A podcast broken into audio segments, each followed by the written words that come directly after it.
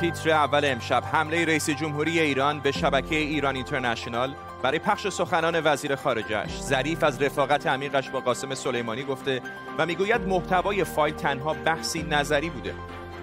ادامه مذاکرات برجامی در وین در سکوت خبری. امشب تأسیسات هسته احمدی روشن در نتنز را زیر ذره می‌بریم. و ولیعهد عربستان سعودی در مصاحبه نادر با تلویزیون دولتی این کشور گفته خواهان روابط خوب با تهرانیم اما مشکل ما رفتار منفی ایران است. به تیتر اول خوش آمدید.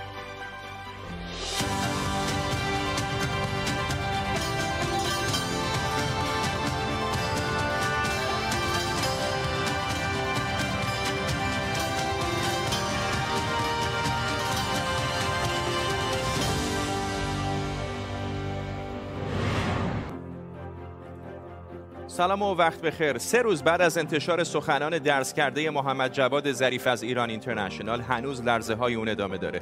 حسن روحانی رئیس جمهوری ایران امروز گفته پخش این فایل صوتی از سوی کثیف‌ترین شبکه انجام شده. روحانی همینطور گفته که هدف از انتشار این فایل لطمه زدن به موفقیت مذاکرات هسته‌ای ویم بوده و از وزارت اطلاعات خواسته در برخورد با سرقت این فایل هیچ رحمی نداشته باشه. پخش شدن یک نوار صوتی محرمانه توسط کسیفترین برنامه ای که و شبکه ای که سراسرش ضد اسلام و ضد ایرانه. وزارت اطلاعات باید تمام توان خودش به کار بگیره بفهمه که این فایل صوتی چگونه سرقت شده.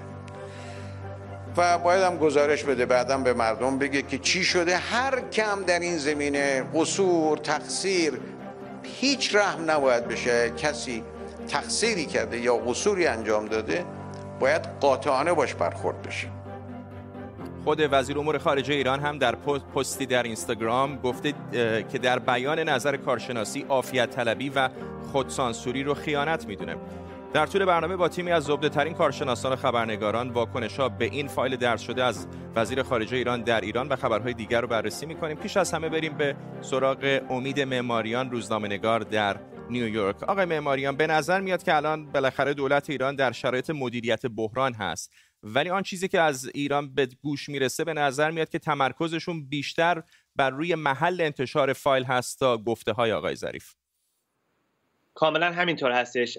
در واقع اون چیزی که نادیده گرفته میشه در این جریانات و پس از انتشار فایل صوتی این هستش که چه مواردی در این سخنان گفته شده در این مصاحبه گفته شده و به نظر من یک فرافکنی خیلی گستردی داره صورت می‌گیره که محل توجه رو در, در واقع عوض بکنه.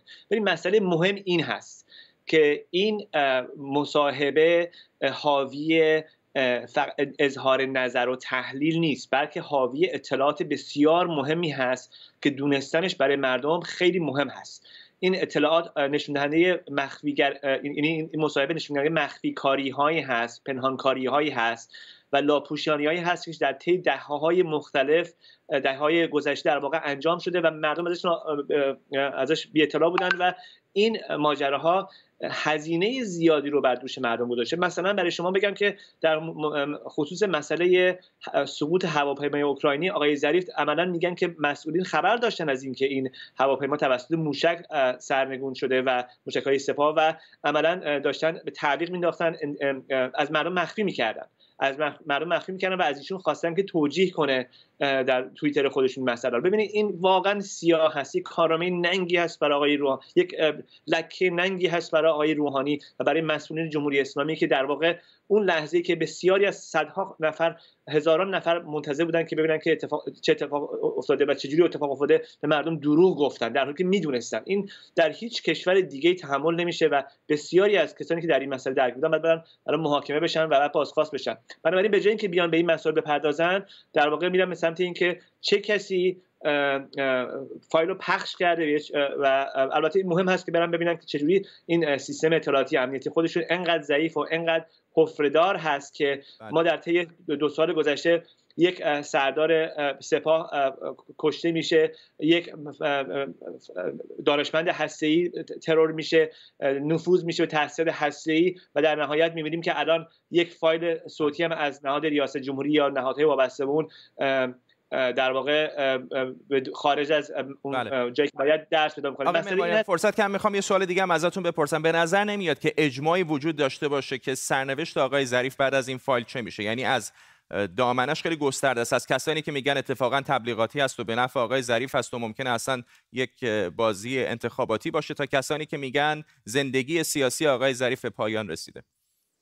زندگی سیاسی آقای ظریف به نظر من دچار تحولات خیلی زیادی خواهد شد به خاطر اینکه ایشون یک مسئله مهمی رو که خیلی در موردش صحبت می‌کردن عملا فاش کرد. و اون این هستش که دستگاه نظامی ایران سپاه پاسداران خودش رو تحمیل می‌کنه به دستگاه دیپلماسی ایران و منافع ملی که دستگاه دیپلماسی ایران یعنی فکر می‌کنه که برای باید ازش, ازش حفاظت بکنه رو نادیده می‌گیره و در واقع دستگاه دیپلماسی ایران عملا کارگزار دستگاه نظامی ایران بوده و از این جهت بسیار مسئله مهمی است توجه می‌کنیم که این چیزی هست که به مردم می‌دونستن ولی وقتی یک مقام دولتی این حرف رو می‌زنه آقای ظریف الان وزیر خارجه هستن. یعنی اگر 6 ماه 6 ماه دیگه ما صحبت می‌کردیم و ایشون دیگه وزیر نبودن خیلی فرق می‌کرد. بنابراین از این اعتماد کسانی که در حکومت هستن بنابراین ممکن است که اعتمادشون با آقای ظریف خدشه‌دار بشه و از اینجا جذب کنن که مسئله رو گفتن که دقیقا اون روایت هایی رو که طی سالهای گذشته سعی کردن برای مردم بسازن در خصوص نقش سپاه وزارت خارجه و اینکه اینا دو, دو یک پرنده هستن که منافع کشور رو تامین می‌کنن. همین روایت های که مطرح شده رو که میلیون ها دلار خرج کردن که این روایت ها رو غالب کنن در جامعه اینها رو به چالش می‌کشه. ممنونم از شما. امید معماریان روزنامه نگار از نیویورک. با ما تصمیم به تسریع روند گفتگوها چیزیه که طرفین مذاکرات هسته‌ای در وین با پایان اولین نشست از دور جدید مذاکرات بر اون توافق کردند. طرفین تصمیم گرفتن علاوه بر دو کارگروه قبلی، کارگروه سومی به اسم گروه کارشناسی کارشناسی, ترتیب، کارشناسی ترتیبات اجرایی هم تشکیل بدن. نیلوفر پور ابراهیم همکارم از وین با ماست. نیلوفر به کجا رسیده مذاکرات؟ گفتگوها امروز پشت درهای بسته از طرف در کارگروه های کارشناسی اینجا در وین انجام شده و خبر چندانی هم به خبرنگاران درس پیدا نکرده. می‌دونیم که در سه کارگروه همچنان در حال کارن و همونطور که اشاره کردی کارگروه سوم هم از امروز کار خودش رو آغاز کرده. برای اونطور که آقای عراقچی میگه برای تعیین ترتیبات اجرایی یعنی نحوه انجام و زمان برداشته شدن تحریم ها و برگشتن ایران به تعهداتش در برجام و به گفته او راستی آزمایی از این موضوع. اونطور که آقای عراقچی گفته؟ حالا کارشن گروه های کارشناسی در دو گروه دیگه یعنی گروه رفع تحریم ها و گروه تمهیدات هسته ایران می‌تونن کار نوشتن یک توافق آغاز بکنن. کاری که به گفته او بسیار مشکله و بر سر هر کلمش ممکنه چالش هایی داشته باشن. همچنان گفته میشه که اختلافاتی پابرجاست بر سر رفع تحریم ها اونطور که آقای عراقچی دیروز بعد از پایان جلسه کمیسیون برجام به خبرگزاری صدا و سیما گفته بحث بر سر تحریم های شامل بخش های مختلف صنعت ایران و نفت و بانک به نظر می‌رسه که تا حدودی رفع شده ولی تحریم های مربوط به اشخاص حقیقی و حقوقی همچنان از موضوعات مورد اختلاف. در کنار اون امروز آژانس هم به العربیه گفته که گفتگوها بر سر موضوع مربوط به ذرات اعلام نش... سایت های اعلام نشده و ذرات اورانیوم پیدا, نش... پیدا شده در اونها ادامه داره. می‌دونیم که توافق ایران و آژانس کمتر از یک ماه دیگه به پایان می‌رسه و مذاکره کنندگان گروه های مختلف از جمله اروپایی ها امیدوارن بتونن تا کمتر از این زمان به یک توافق برسند برای اینکه مشکل مربوط به راستی آزمایی از فعالیت های هسته ای ایران هم حل بشه. ممنونم از تو نیلوفر پور ابراهیم خبرنگار ما در وین محل مذاکرات احیای برجام. چرا تأسیسات هسته نتنز به سیبل تیراندازی اسرائیل تبدیل شده؟ سایت نتنز چیه و در اون چه میگذره؟ امشب تأسیسات هسته احمدی روشن رو در نتنز زیر ذره می‌بریم.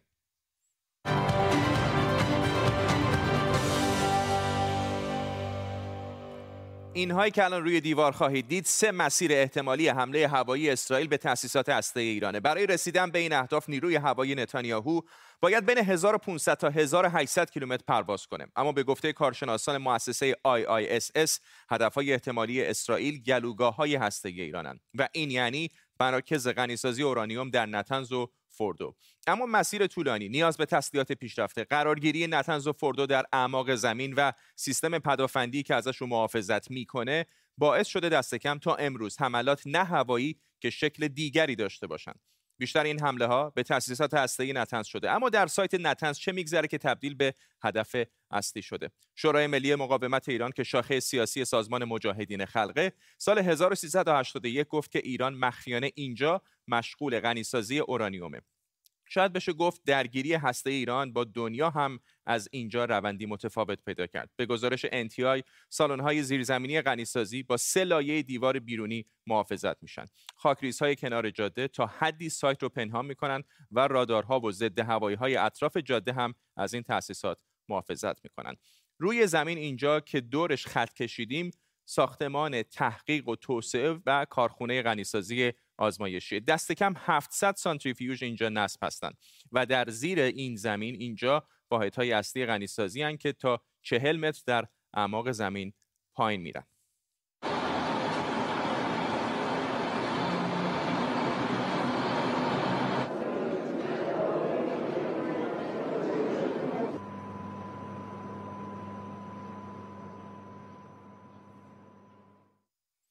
زیر این پوشش و لایه های بتونی دست کم دو سالن قرار دارن که با تونل های زیرزمینی به هم وصل میشن. این سالن ها گنجایش 50 هزار سانتریفیوژ را دارن.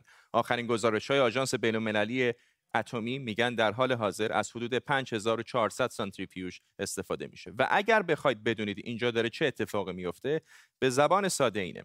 هدف سانتریفیوژ اینه که خلوص اورانیوم رو بالا ببره که همون غنی سازیه گاز هگزافلوراید اورانیوم به اینها وارد میشه تا با چرخش این استوانه یا همون سانتریفیوژ اورانیوم 235 از 238 جدا بشه.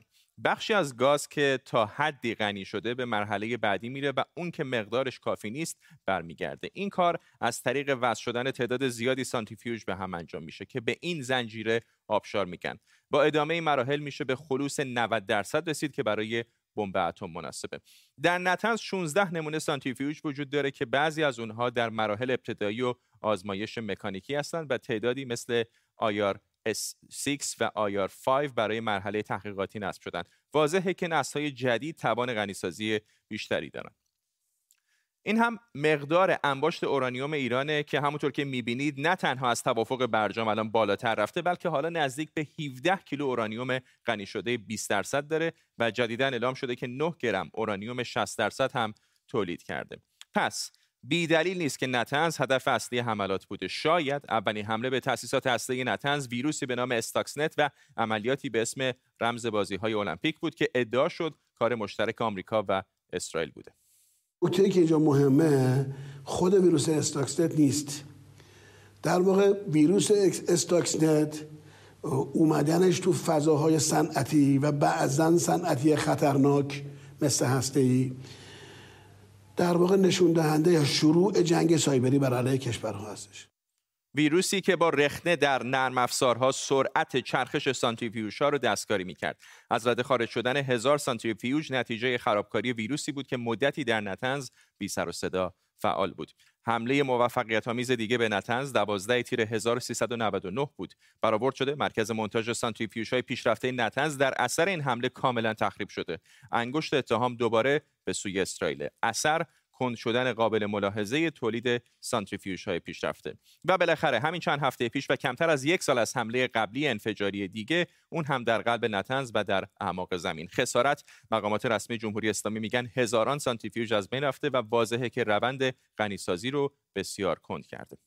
این که میان تو نتنز توی سیستم حساسی ما توی میز کار با لوازم حساس مواد منفجر کار می‌گذارن و این این که میان امروز توی گود تو سیستم برق ما و شرایطی رو دنبال می‌کنن که یه دفعه چندین هزار سانتریفیوژ ما آسیب می‌خوره و از بین میره این ساده است نه ساده نیست انگار سایت هسته نتنز با همه ضد هوایی ها، رادارها و دیوارهای بتونی نفوذپذیرتر از اونیه که از بیرون و در عکس های ماهواره دیده میشه و شاید همین الان هم کسانی مشغول برنامه ریزی برای حمله بعدی به تأسیسات هسته نتنز باشن.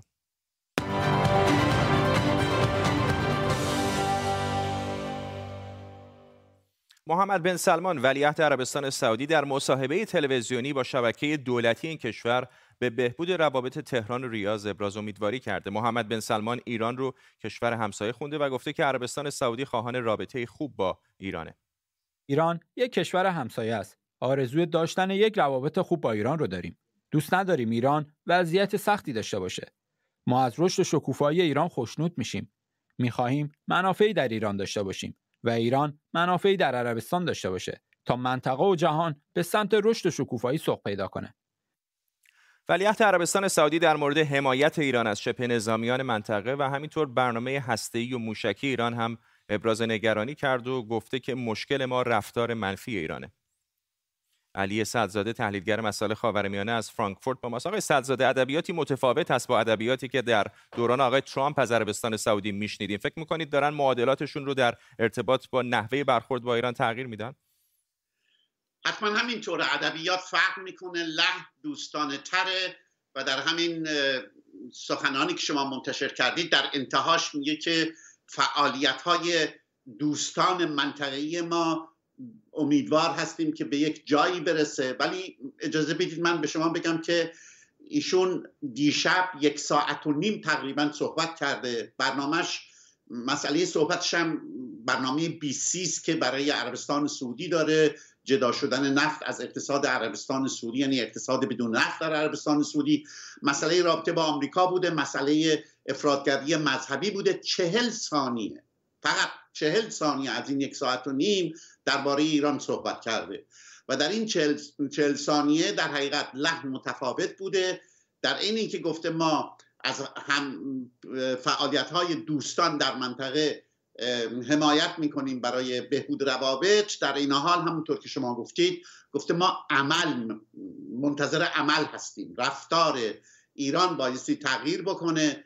و همونطور که اشاره کردید به مسئله موشک ها و مسئله برنامه اتمی ایران و شبه نظامیان اشاره کرده. حالا اینکه در ارتباط با وقایعی هست که در هفته های اخیر یعنی از اول ماه آوریل تا به حال صورت گرفته گویا مذاکراتی بوده در بغداد و آقای ظریف هم که پریروز در بغداد بود سراحتا هم به وزیر امور خارجه عراق و هم به رئیس جمهور عراق گفت ما از میانجیگری عراق برای پایین آوردن تنش منطقه حمایت می‌کنیم. و اینو همه سایت های وابسته به ایران هم تکرار کرد ممنونم از شما علی سعدزاده کارشناس مسائل خاورمیانه از فرانکفورت آلمان با ما. ناوگان پنجم نیروی دریایی ارتش ایالات متحده آمریکا در خلیج فارس گفته که یک کشتی گشتی آمریکایی برای دور کردن قایق‌های تندرو سپاه مجبور به شلیک تیرهای هشدار شده. این در حالی که از پنتاگون هم خبر می‌رسه برای مقابله با موشک‌های احتمالی هسته دشمنان آمریکا از جمله ایران و کره شمالی در آینده یک برنامه 18 میلیارد دلاری برای توسعه تجهیزات رهگیری در دستور کار قرار داده. فرزین ندیمی تحلیلگر امور دفاعی امنیتی در مؤسسه واشنگتن با مساق ندیمی مدتی بود که همچین فعالیت هایی رو در آبهای آزاد در نزدیکی خلیج فارس و دریای عمان کمتر می‌دیدیم. در مقابله با نیروی نظامی ارتش آمریکا دست کم. فکر می‌کنید چه چیزی تغییر کرده که ایران دست به چنین اقدامی زده؟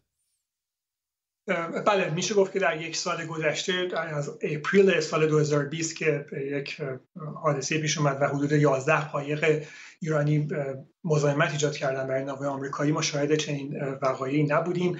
خب به نظر می‌رسه که برخلاف برخی گفته ها که اینها اقدامات محلی هستن بدون اجازه یا بدون دستور مقامات بالا. من فکر می‌کنم دقیقا برعکس هستش و اینا اقداماتی هستن با دستور مستقیم فرماندهی و همینطور در سطوح بالا که در حقیقت نوعی پیام رو به ایالات متحده در شرایط خاص بده و نشون بده که ما در خلیج فارس می‌تونیم برای شما مزاحمت ایجاد بکنیم. هر زمان که اراده بکنیم و همونطور که آقای تنگسیری چند سال پیش گفته بود ما حضور آمریکا رو تهدید مطلق شر مطلق و تهدید ذاتی می‌دونیم. و اگر یه مدتی هم دست به دست بذاریم و مزاحمتی برای شما ایجاد نکنیم دلیل نباید بشه که شما اینجا رو خونه خودتون فرض بکنید. تصاویری که در سمت چپ تلویزیون می‌بینید هیئت دیپلماتیک ایران هست در وین که دارن محل مذاکرات رو ترک می‌کنن. به همین دلیل هست که تصاویر رو روی صفحه داریم براتون نشون میدیم. آقای ندیمی این رو می‌خوام ازتون بپرسم. یک برنامه 18 میلیارد دلاری هم برای توسعه تجهیزات رهگیری ایالات متحده در نظر داره که توسعه بده برای مقابله با آنچه که تهدید هسته ای از جانب کشورهای مثل ایران و کره شمالی خوانده شده. چه می‌دونیم در مورد این سیستم؟ ببینید برنامه دفاع موشکی آمریکا از حدود ده, ده سال پیش یک تعدادی موشک های رهگیر زمین پایه رو در سه نقطه دو نقطه در خاک آمریکا آلاسکا کالیفرنیا و همینطور در کشور لهستان مستقر کرده بوده. این این موشک ها برای دفاع در برابر موشک های قاره پیمای کره شمالی و تهدید آینده احتمالی موشک های قاره پیمای ایران علیه خاک ایالات متحده طراحی شده بودن و مستقر شده بودن در مرحله اصطلاحا میگن میت کورس مثل دفنس یعنی موقعی که موشک از جو خارج شده و داره در حد اکثر ارتفاع خودش داره به سمت هدفش طی مسیر می‌کنه. اون اون مرحله به اصطلاح آسون ترین مرحله برای رهگیری موشک های مهاجم هستش و اینا موشک های مرحله سوخت جامد هستن ولی با توجه به تست هایی که انجام شده بود در سال اخیر و این تست ها زیاد موفق نبود کنگره در سال 2021 نیروی هوایی آمریکا رو مجاب کرد وزارت دفاع مجاب کرد که روی توسعه نوع بهبود یافته موشک سرمایه گذاری بکنه و قرار شده که 20 موشک در نسل جدید ساخته بشه با استفاده از این مبلغی که اختصاص داده شده و در همون سایت مستقر بشه تا بتونه بهتر علیه تهدیدات موشکی کره شمالی و ایران دفاع بکنه. در مورد ایران خیلی کوتاه اگر بفرمایید به حال موشک ایران دست کم تا الان که توان رسیدن به سمت دیگر کره زمین رو نداره همون سامانه لهستان هست به گمانم که مربوط به ایران میشه درسته؟ بله تا یه حد زیادی. بله البته خب ایران در سال اخیر فناوری های ساخت پرتاب ماهواره و ساخت راکت های پرتاب ماهواره رو توسعه داده و به خصوص در زمینه سوخت های جامد و راکت های سوخت جامد هم پیشرفت خوبی داشته.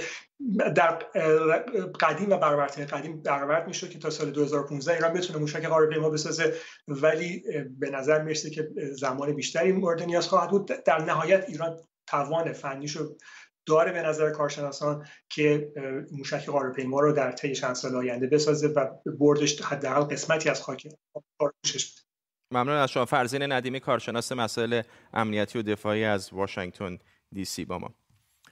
خبرهای بد چه تأثیری روی زندگی ما می‌ذاره؟ گروهی از پژوهشگران آمریکایی، کانادایی و اسرائیلی با آزمایش روی 1156 نفر از 17 کشور دنیا 7 ساعت. اخبار شبکه جهانی بی بی سی رو به اونها نشون دادن. و نتیجه این شد که آمریکایی ها به خبرهای بد بیشتر واکنش نشون دادن. خبرهای بد به خصوص توی این دوران کرونا بیشتر از یک سالی هم هستش که ازش میگذره باعث شده که روی امید و مثبت اندیشی هم تاثیر بذاره. در یک تحقیقی که در دانشگاه جان هاپکینز انجام شده معلوم شده کسانی که در این مدت بیشتر اخبار رو دنبال کردن بیشتر هم دچار افسردگی و استراب شدن. دکتر پیمان رافی روانشناس بالینی از لس آنجلس با ماست. آقای رافی خیلی به ما خبرنگارا معمولا اتفاقا خورده می‌گیرن که همش خبرهای بد شما منتشر می‌کنید. در ایران حتی به ما میگن زیاد سیاه نمایی می‌کنید. ولی خب روزنامه نگاران هم معمولا میگن که موقعی که یک سگ یه نفر رو گاز بگیره چیز عجیبی نیست. اگر یه آدم سگ و گاز بگیره خبر میشه. چه کار باید کرد واقعا در برخورد با این خبرهای بد؟ در تایید صحبت شما باید بگم ببینید خبرهای خوبم هستش. یعنی در دنیا خبرهای خوبم اتفاق میفته. اما بیشتر این خبرهای خوب در طول زمان طولانی اتفاق میفتن. فرض کنید اگر آمار جرم و جنایت کم میشه در طول زمان این اتفاق میفته. اما خبری که تیتر اول میشه و تمام شبکه های خبری در آن واحد دارن در مورد اون صحبت می‌کنن این توجه بیشتری رو جلب می‌کنه و فکر رو درگیر می‌کنه احساسات منفی رو مثل ترس نگرانی حتی خشم رو می‌تونه به وجود بیاره. وقتی که فکر ما درگیر میشه مغز ما یه اتفاقی که براش میفته این هستش که هرچی بیشتر به یه موضوعی فکر می‌کنه احتمال اتفاق افتادن اون رو بالاتر می‌بینه. در نتیجه ترسش بیشتر میشه. در ضمن این رو هم در نظر بگیریم که وقتی ما میترسیم و یا نگران میشیم دستگاه سمپاتیک ما فعال میشه. دستگاه عصبی سمپاتیک فعال میشه. هورمون هایی مثل کورتیزول و آدرنالین رو ترشح می‌کنه و فرد رو در یک حالت دفاعی یا حمله قرار میده. fight or flight اگر ما در مدت طولانی در این حالت قرار بگیریم اون باعث میشه که خس احساس خستگی مزمن خواهیم داشت. مشکل خواب پیدا می‌کنیم. برای اینکه این هورمون های استرس اساسا هدفشون این هست که انسان رو بیدار نگه دارن آماده نگه دارن که اگر خطری داره اتفاق میفته بتونن او رو محافظت بکنن. یادمون باشه که اینها همه در وجود و نهاد انسان قرار گرفته برای اینکه بتونه انسان رو محافظت بکنه. پس اختلال خواب رو می‌بینیم اختلال خوراک رو می‌بینیم. همین افسردگی و نگرانی که شما فرمودید رو مشاهده می‌کنیم که در افراد به وجود میاد.